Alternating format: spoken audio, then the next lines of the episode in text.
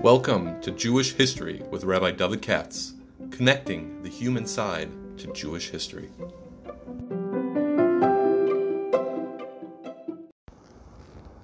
For sponsorship opportunities or to support this podcast, please visit our donate page at www.support.rabbidavidkatz.com. Hi, Zos Hanukkah. I'm going to try to do last history talk about Hanukkah or perhaps the aftermath. Um, this podcast is being sponsored by uh, my patron, Chaim Chernoff, who is the head, the founder and president of the Jewish Content Network, which this is appearing on, along with many others.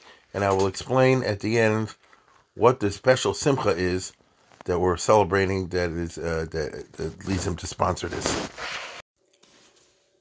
Hi, good evening. It's um, the last night of Hanukkah. You know, the eighth night. Tomorrow night, Hanukkah will be over, and um, I want to do a little talk instead of a bio. I would call it the aftermath of Hanukkah, um, which I don't think most people are aware of, because as I've been mentioning so in my talks the last several days, you know, we fix on certain images which aren't exactly historically correct. Let's put it that way. And one is Chanu Kafeh, which means that if you go with the general idea of Chanu Kafeh, then you think as follows. There were the Greeks, there were the Jews, there was a war, and finally we won. And we rested, and the war was over on the 25th, and then they lit the menorah, and that came the miracle of Hanukkah. But in actuality, as I think if you've been listening to me, you know by now, uh, it's not like that at all. Hanukkah, as I keep saying, is an episode. It's a it's a simple incident within a much larger war, which went on for decades. Okay, so just to give a rough approximation, it's not the same thing. Imagine if I talked about the Battle of Gettysburg. Oh, it's a very important battle, but the Civil War was far from over. You get what I'm saying? Or if you want, Stalingrad was a very important battle in World War II, but the war was very far from over. So Hanukkah also, when the Jews captured the temple and so forth and so on, uh, that was a very important battle, but the war was far from over. And I don't think most people have any idea of what happened in the aftermath of the eight days.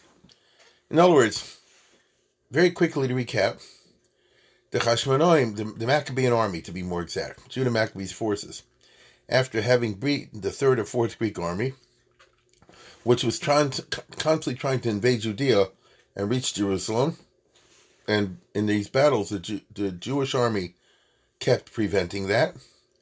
And after, excuse me, after a certain battle, was Lysias, excuse me, the uh, the Greeks basically withdrew for a couple of months, and they weren't going to come back till the spring or the following summer. That's how armies generally campaigned in the ancient world, because it's you know cold and uh, other rainy season, muddy and so forth, and uh, a regular army with big troops and armor and heavy equipment. It's hard to operate in that environment. Masha and Kane in the Middle East, if you wait until the spring and the summer is all dry, then it's ideal for military purposes. So let's assume, um, this is my understanding. Let's assume that Judah Maccabee defeated that last Greek army I just spoke about um, around sometime in October, roughly speaking. And when that happened, then they went ahead and they proceeded to Jerusalem, which was an empty city except for the Akra on the one hand and the Temple Mount on the other. And actually, the Temple Mount also was empty. The only Greeks were in the Akra, which was a fortress, you know, uh, that the Greeks had set up the citadel within Jerusalem. The rest of the city was empty. and therefore, the Maccabean army, by default, took possession of the Har HaBayis.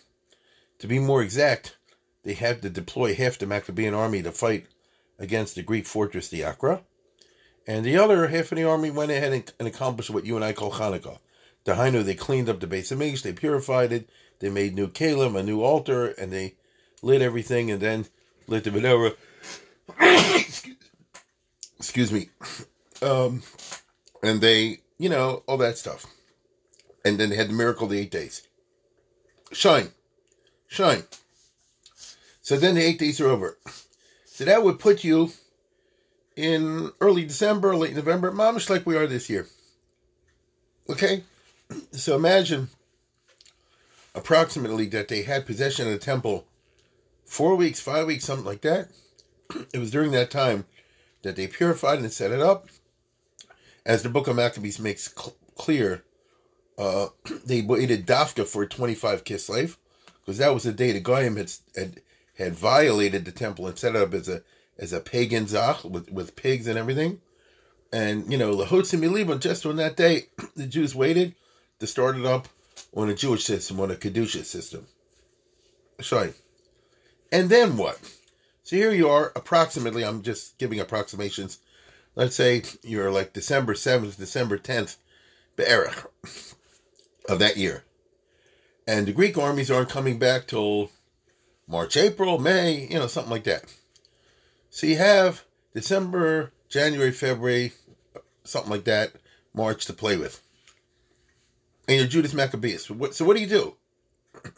What do you do? Well, you say, well, you start fortifying Yerushalayim. Hopefully, try to knock out that Akra, that very powerful Greek fortress that was like a cancer in the middle of Jerusalem. And then we could consolidate the whole Yerushalayim as a single place. And you could build a strong wall around it, perhaps, because Yerushalayim is easily defended.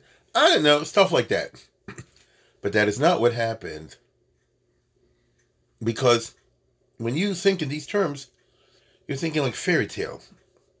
The Hainu, there's the Jews, there's the Greeks, you know, there's this team, there's that team. And really, there were a lot of teams. you see, you have to understand Hanukkah doesn't take place in a vacuum, in an ethnic or political vacuum. It's not the Greeks. There was the Seleucid Empire, which is a Macedonian empire of Alexander Great's generals and their, their children, uh, which was set up long before Hanukkah, hundreds of years before Hanukkah.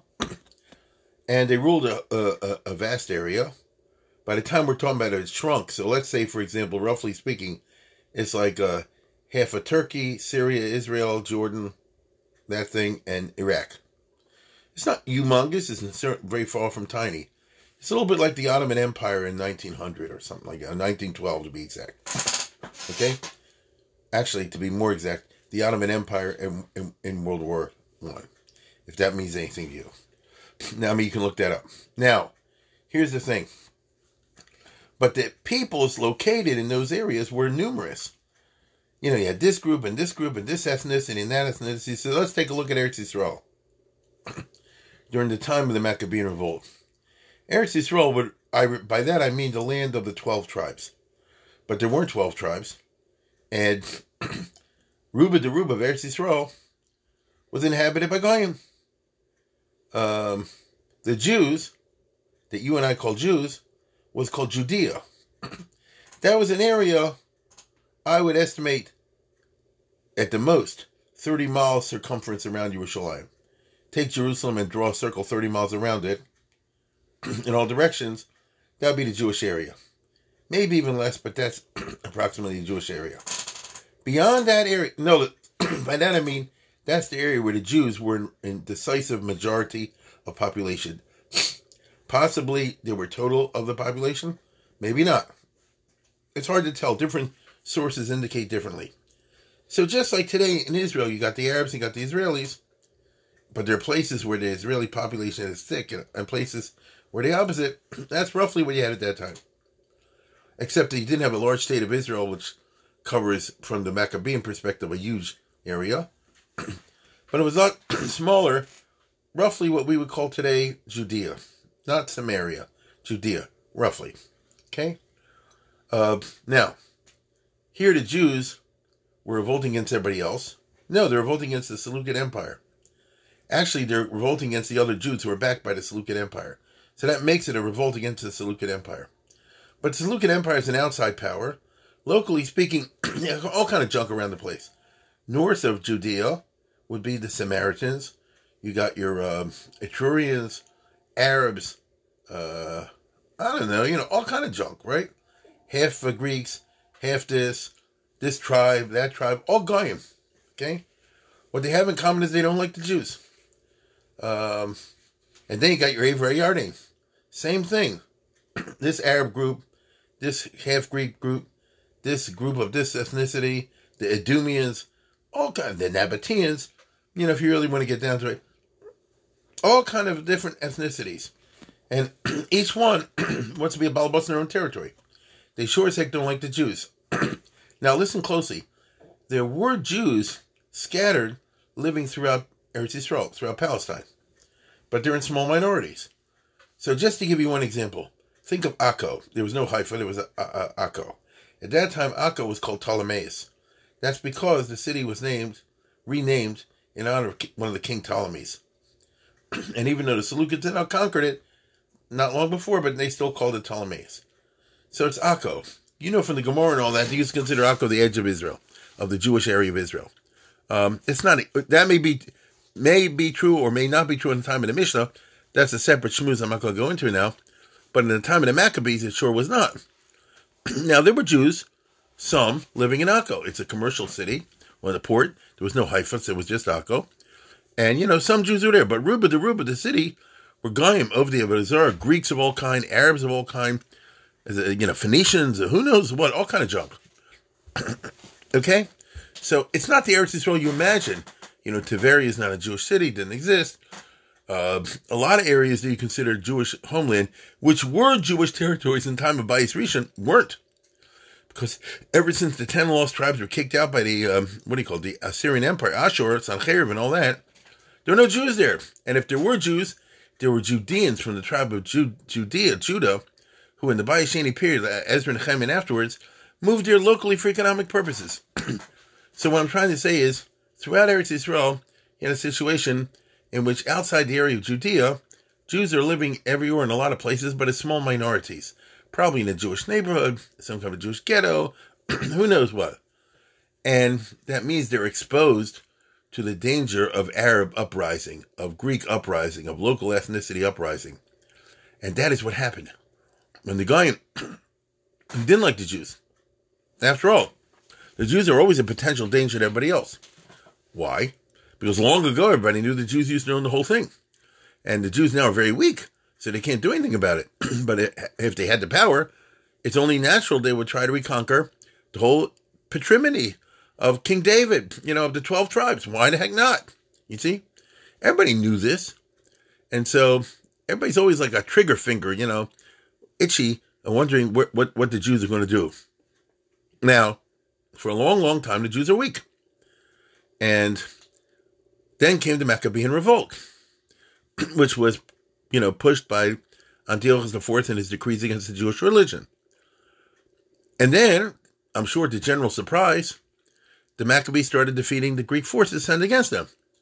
So that made all the other Arabs and Greeks and junk like it all over Eretz Israel, the north, the center, what you and I call the Galil, the center Israel, uh, Shomron, the coastline, okay, the Avery Yarden. Notice everywhere other than the 20, 30 miles surrounding Jerusalem kind of get nervous. And then they heard about Hanukkah. Lav davka, they heard the Nason oil for eight days. That probably wouldn't have made a Rosham on them, to be perfectly honest. But because um, in Greek culture, yeah, they believe in miracles like that all the time, happening to them everywhere. If you know the Greek writings, it's full of those stuff. But hard military facts they did hear of. and now they're getting nervous because the Jews, under some dude named Judah Maccabee, has actually formed an army. And this army has now captured Jerusalem. And now this army has retaken the temple. And now this army has re-Jewishized, re-Judaized the temple. So it sounds like the Jews are on, on, a, on a rebound. And chas v'shalom, they may come and start taking back some of their old territory. Which Enochanami is exactly what like Judah Maccabee would have wanted to do had the opportunity present, presented itself. Just take it from me that Judah Maccabee's successors, his brothers and then nephews who came after him, did exactly that. In the hundred years following the Maccabean revolt, I mean, 100 years after Hanukkah, over the course of the next century, the successors of Judah Maccabee, it's a long story not to go into now, proceeded to do precisely that. They did reconquer the territory of the 12 tribes. By the time you finish with Yanai, you get to Shlomis Alexandra. So, in other words, the Goyim had what to worry about. And therefore, now that they heard, now I'll read you from the first book of Maccabees, which talks about the day after the miracle is over. They captured the base of English, hooray. They relit the candles and it went on for a miracle for eight days, hooray. And now what? And it says, when the Goyim heard that the altar had been built and the sanctuary dedicated as before, they became angry. Notice this provoked a whole bunch of anti Semitic riots, which is not simply because they don't like Jews, although that's true, because now they're worried that Jews, you know, are going to come, come and take over the land again. This is exactly what happened in the modern state of Israel when the United Nations passed a resolution in late November of 1947 for partition that there should be an Arab state plus a Jewish state. In Baghdad and Aleppo, I don't know, all over the place, there were all these riots and they killed Jews and whatever. This is actually when they burned the oldest Sefer Torah, you know, the Keser Aram Tzova, the, the codex that serves as the master text for the Chumash. Uh, you don't hear anybody complain about it, but that's what happened. And now also they go on a big spaz, and it looks like there might be a mass pogrom all over Palestine, outside the territory ruled by the Maccabees, outside the 20 miles surrounding Jerusalem. In the rest of Israel, there may be a mass pogrom, and they may kill thousands of Jews scattered throughout all over the place, which would have been a bummer as far as the miracle of Hanukkah is concerned. You got the miracle of the world eight days, and then comes a massacre, thousands of Jews are killed. These Arabs, they said, the Goyim planned to destroy the descendants of Jacob who were among them, and began to slay and destroy the people. See, if you're Judah Maccabee, it's like the, the day after Hanukkah, it's back to war, not against necessarily the Greeks, because they're not coming back till the following spring. But you got the Arabs and the local Greek junk running around all over the place, and the uh, Edomians and the Ituraeans and the uh, Nabateans and all that business. He says this, and he says, so Judah made war against the Bnei Esav and Edom and dealt against Acrabatine because they kept attacking Israel. So in the south of Yerushalayim, in the area you and I today would call Beersheba, at that time was was part of Asa, was part of Edom, Idumea, as the Greeks call it. Um, this is smaller than the kingdom that had been earlier, but nevertheless they're there. And they started making trouble. So here you are, Judah Maccabee. Um, what do you call it? Uh, it's a postman's holiday. You know, what do you do when the day's off?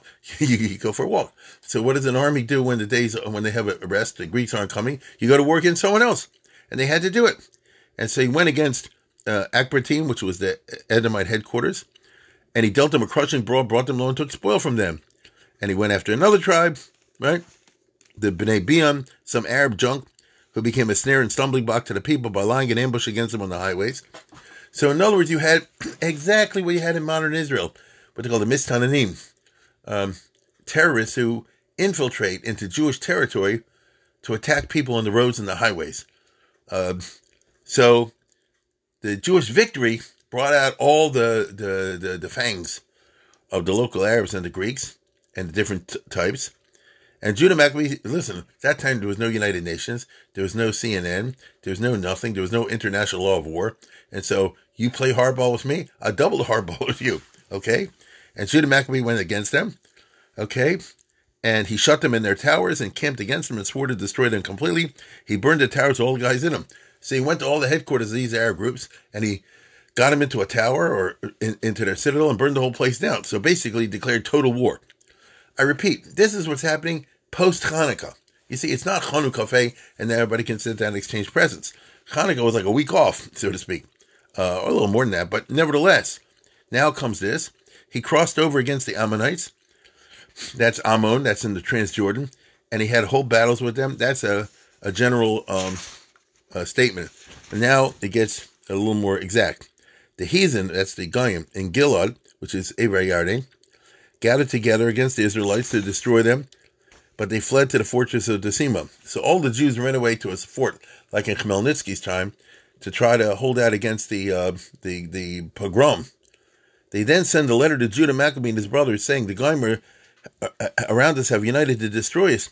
They're preparing to come and take possession of the fortress. Their leader is Timothy.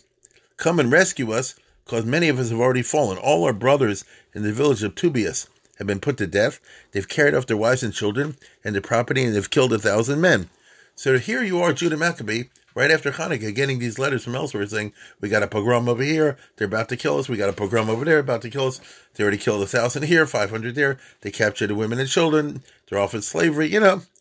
And while this letter was being read, other messengers came, arriving from the Galilee, from the Galilee, bringing a similar report. Goyim from Ptolemais and Tyre, which means Akko and Zor, and Sidon, and all of Galilee, the Gentiles, have gathered to destroy us. So you got some grand mufti type guy, that time, whoever he is, organized the Goyim for one gigantic pogrom to kill everybody. And while they were hearing this, a great assembly was called, what you and I would call a Knesset HaGedolah, to decide what they should do. And Judah and Shimon said, now, they were talking. Judah Maccabee is not a talk guy, he's a do guy. And you see over here, Judah said to Shimon, his brother, You choose men, go save our brothers in Galil, and Jonas and I will go to Gilead.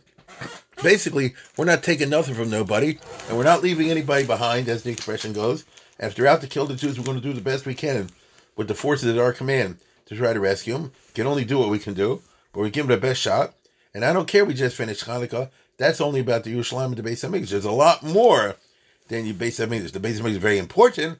There's a lot more than the Beis Hamikdash to worry about. We got fellow Jews all over the place, and he divided his forces like a general. And he said to his brother Shimon, who was one of his commanders, "You lead one army north on a gigantic Entebbe expedition to the Galil, right? Just think of what that means. You're marching north in December." Um, from Jerusalem, it's not easy because of the snow, the rain, and all this other junk. But these are the Maccabees. They said, we're going to do it. It's like Stonewall Jackson, you know, fast infantry. And we're going to march north and try to save our brothers in the Galil. The rest of the army under me and Yonason, these are the two brothers, um, will go to Gilead. So Judah Maccabee himself says, I'm going to lead the army across the Jordan River. He, le- he left two guys in charge and he said, don't. And then he said like this, 3,000 men went with Shimon to make the expedition to the Galil. 8,000 went with Judah into Gilead, into Abrayardi. So you have major battles about to take place now, not against the Greeks at all. In other words, not against the Seleucid Empire, Antiochus, and all the other business, but simply against the local Arab business, the local Greek and half Greek populations who hate the Jews and want to kill them. And one force was 3,000 men, and one force was 8,000. Shimon went to the Galilee, fought many battles, beat them, pursued them to the gates of Akko. 3,000 enemy were killed. He plundered them, which means they stripped all the bodies and took all their stuff. He took back with him those in the Galilee and the Arbita with their wives and their children. Everything was theirs and brought them back to Judea with great rejoicing. So he did an Entebbe operation without an airplane, without commandos. It's just amazing. So they must march north really fast. I mean, really fast, which itself is impressive.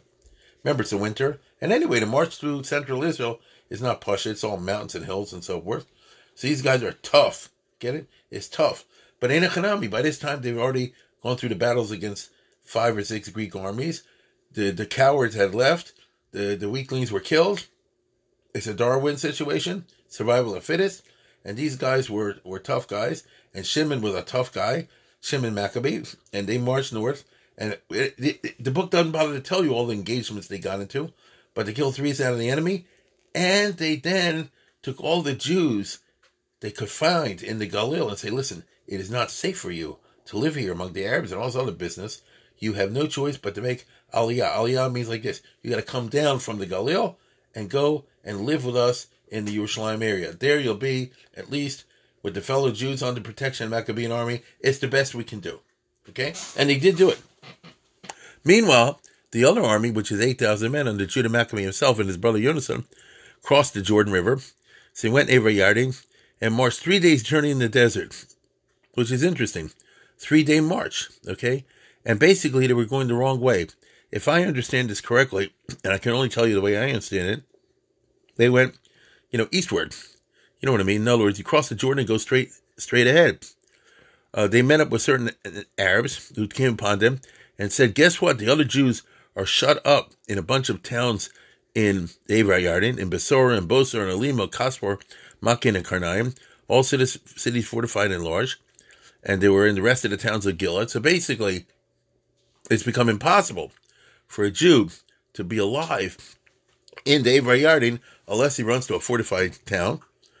On the next day, the Arabs throughout the for- uh, Yarden were drawn up to launch an attack against the fortresses to take them and wipe them all out in one day. So it was some kind of master Arab guy who we'll see was named Timothy. That's a Greek name. It's probably not his Arab name. And um, they had some master plan to simultaneously attack a bunch of forts, storm them like Khmelnytsky, you know, in 1648, and kill all the Jews. So what are you going to do? So Judah Maccabee said, I guess, we are turning on the, uh, the, the infantry. In other words, we're marching 100 miles a day, you know, like we're going to run, basically. Judah's army turned back suddenly by the wilderness into Basora. So this is to be understood as like a kind of a triangle, you know, uh, the hypotenuse, you know, notice they're going in this direction and then they shift, t- taking advantage of going on, on, on a diagonal to get as quickly as possible to the nearest town. And what he's going to do is Mama's like Stonewall Jackson. Going to attack a town, storm it, attack another town, storm it, attack another. Each town is like five, ten miles away from each other. And they're going to go boom, boom, boom, boom, boom. So Judah's army turned away suddenly by Basora. They attacked the city, meaning this was a town full of Arabs who were about to attack the Jews. He killed every male with the edge of the sword. So I told you, this is before CNN. So you would play hardball with me, I'll play hardball with you. And they killed all the Arabs there. They took all the spoils, burned down the city, left it by night, and arrived at the stronghold, which means the town that was getting ready to attack the Jews the next day didn't, because it didn't exist the next day. And he got to the fortress where the Jews were holed up, and they raised their eyes and they saw a great multitude raising ladders and engines to take the fortress. In other words, the town that was going to lead the attack was wiped out, but plenty of other Arabs were already there attacking the city with ladders and siege engines. And so it's mamash a movie, like cavalry to the rescue. When Judah saw the battle had begun, meaning that the Arabs are, and the Greeks are attacking this town to storm it and, and kill the Jews, and the din from the city went up to heaven with trumpet blasts and great outcry, so you could hear a major battle was, was raging. He came there exactly just in time, and he said, Fight today for our brothers. Basically, so I guess, charge, you know. And he went after them in three companies, sounded trumpets. The army of Timothy saw it was Maccabee, and they fled. And he smote them a great blow and killed 8,000. So he just stormed the city, then wiped out a town, then, then prevented an attack on the city, killed 8,000 of the Arabs. The others ran away. Then he turned aside to Alima. Notice then he went another few miles to another town where the exact same thing happened. He attacked it, captured it, killed every male in it, plundered it, and burned it down. And then he went and took Kaspor, Maked, Basor, and the rest of the towns of Gilead in a series of surprise attacks. So this is amazing. right? Now, the, the reason for this is simple. You can't compare, by this time, as they say, in Darwinian sense, whoever was in the Maccabean army was a veteran of many battles. You know, many had fallen. These are the tough guys. Okay, when the going gets tough, the tough get going. These are the tough guys. These are the ones who already made it through the battle. You know, it's like Wellington in the, in the, in the, in the Peninsula campaign. You don't have to give a lot of orders. You just whistle here and there, and they know exactly what to do because they've done it. You see, they faced this Greek army and that Greek army, and compared to that, this Arab junk, these pogrom operations like Cossacks, they're undisciplined. You understand? They're just a bunch of people want to kill a bunch of Jews. They have no chance against the disciplined three companies of the Maccabean forces when he's got 8,000 men who know exactly what to do and they fight like crazy. And these, that's why they ran away from them because the Maccabees, by this time, this army knew exactly how to operate and they were highly professional in the sense of being veterans. Uh, the, the, the local Arabs weren't like that. And so they went ahead and did it. So again, I want to read Kaspor, Maked, Basor, and the rest of the five, ten towns. So basically, next couple days, over a series of a couple days, you fight a battle, you go weiter, you fight a battle, you go weiter, you fight a battle, you go weiter, and you kill everybody in sight. And the others are scared. After that, Timothy collected another army, the Arab guy, or the Greek guy, maybe. He pitched them before Rapha on the other side of the mountain stream. So in one of these rivers on the Avar Yarden situation, Judah sent men to spy out the camp.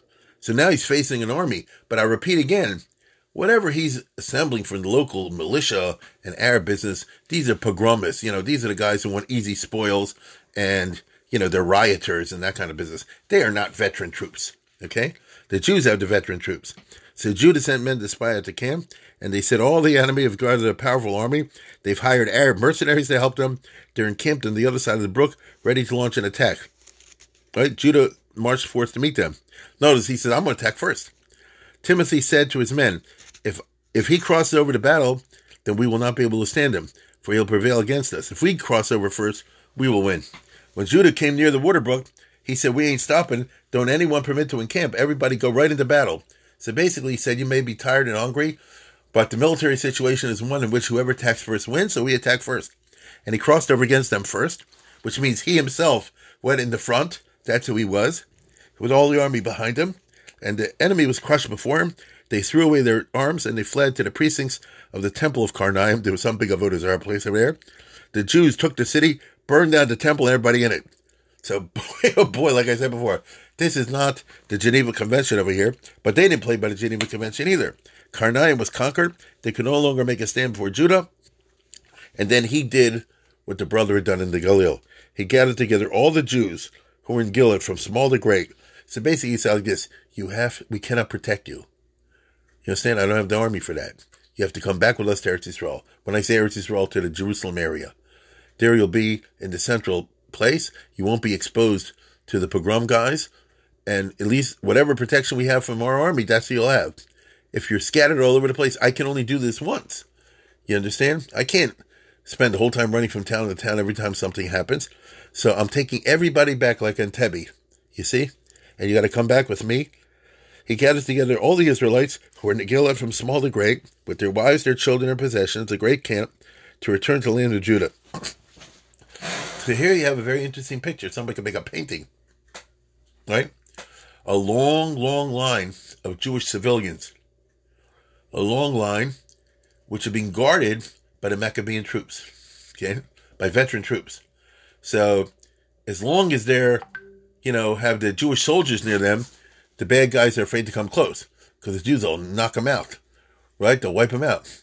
But you know and I know, if the Jewish army ever departs and the civilians are left to the mercy of the locals, then Achaveh, watch out. And, uh, you know, Judah Maccabean knows this full well. So therefore, he obviously had the task in front of him, which is to guide, uh, you know, the forces and protect them, you know, like a shepherd, right? So this is as interesting as Hanukkah at least from the from the fighting perspective. And this is not about the Seleucid armies at all. So anyway, they came to Ephron. This is a cool story. There was a city on the way, on the way called Ephron, which was a Gaisha city which blocked the road, and they had to go through it. And so he did. It was impossible to turn left or right. They had to go right through the middle of the city. The inhabitants of the city closed them out and blocked up the gate with stones. They said, "We're not letting the Jews through." So Judah Maccabee did like Moshe Rabbeinu, and he said to the king of Edom, Let me go through. I'm not going to bother you. We'll buy food from you, you know, you know, whatever it is. Let me go through. We want to pass through your country in order to go to ours. No harm will come. You were only passing through. They wouldn't open the gates to him. They said, like the king of Edom said to Moshe Rabbeinu, Pen They messed with the wrong guy. Moshe Rabbeinu was told by Hashem, leave him alone. Right? Al Tatar Moab, you know, Tiskara Edom, Okay, so they were, lucky. There was no God telling Judah Maccabee, turn aside. They couldn't turn aside. They have all these refugees with them. They can't turn aside. So he said, I guess, you want to do like that? You want to play hardball? Well, play hardball. So they went over the gates. So Judah commanded that orders be given to the camp that everyone should stop right where they are. The men of the army sent camp, meaning he pulled in all the soldiers and said, like this, now we're going into a military operations mode. Uh, and the army said camp, and he fought against the city a day and a night. So what's that? 36 hours. They launched a siege and a series of attacks on the city, and the city was delivered in his hands. So notice he stormed the city. So they made a big mistake, of course, because they didn't realize who they're dealing with. And he killed every male with the edge of the sword, like I said before, uprooted the city. I don't even know what that means. Did he, did he blow up all the houses? I mean, have dynamite in those. He uprooted the city. He plundered it and passed through over the bodies of the men who were slain. so, boy, oh boy, right? This is a movie. Okay? He marched the refugees over the dead bodies of the slain. Uh, as somebody told me, said, this is like Brooklyn, you know. Uh, then they crossed the Jordan to the great plain opposite Beishan. He kept gathering stragglers and encouraging the people along the entire road until he came back to Judah. Then he went to Har Zion with gladness and joy, enjoying the offered korbanos, burnt offerings which are korban olos, because not one soldier had died in the battle. Right? Which means he had an amazing campaign, which I just described, without a single casualty. So that's a sign, obviously. I mean, you could look at it two ways. That's a sign there was min hashamayim, which is true. But it's also a sign, which I told you before. These Arab guys, these Greek guys, these local tribes, they're just what you call rioters. You understand? They like to have a good time. They they they prey very easily on defenseless Jews, on defenseless people. You show a town where you know there's nobody, there's nobody at a fight. Uh, you know, women and children. Uh, you know, uh, these uh, you know scholars, something like that, shoemakers. So yeah, then they're great. You come up as professional troops, and I mean like the Maccabean armies, who were professional times professional by this time, by this time, and they ain't got a chance. You understand? And they simply didn't realize that. And had they realized and left the Jews alone, they would have saved themselves a lot of dead. So, this, what I just described, how long does that take? Uh, it sounds like it all took place within a month, or maybe a little bit more. It sounds to me like a month. Let's say I'm wrong. Let's say six weeks. So, if Hanukkah ends up being something approximately December 7th, approximately, and it takes another month and a half, so by the end of January, you know, I'm giving rough, rough times. And in January, they had rescued all these Jews from around Israel, which is amazing. In other words, the aftermath of Hanukkah is one gigantic Entebbe operation, but Entebbe was a piece of cake compared to what I just described. Agreed? So people don't realize this. They think Hanukkah everything was over and gevaldig. And I'm not even talking about when the Greek army comes back. That I don't have time to talk about tonight. I just want you to say, if you ever ask yourself the question, what's the aftermath of Hanukkah? Right? So uh, this is what it was. Now, uh, tonight's uh, uh, podcast is being sponsored. I forgot to mention it before, and I'll try to uh, do justice to it. To Chaim Chernoff, who's to whom I owe all the podcast stuff. He's the one that that's in, that runs the podcast with his um, uh, company, and he's the one that got me into this. he's always pushing me to do better.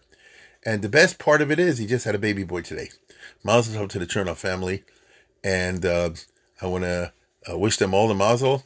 And uh, the baby should be, you know, as they say, b'shatova mitzlachas, and should be the total chubah tovim, and the bris bizmano, and all that sort of thing. And isn't that a nice Hanukkah gift, so to speak? So um, this podcast is for Chaim Chernoff and his family, and um, with this, I'll end my Hanukkah talks for this year and uh, wish everybody the last days of Hanukkah should be a time of uh, simcha and uh, hatzlacha for everyone.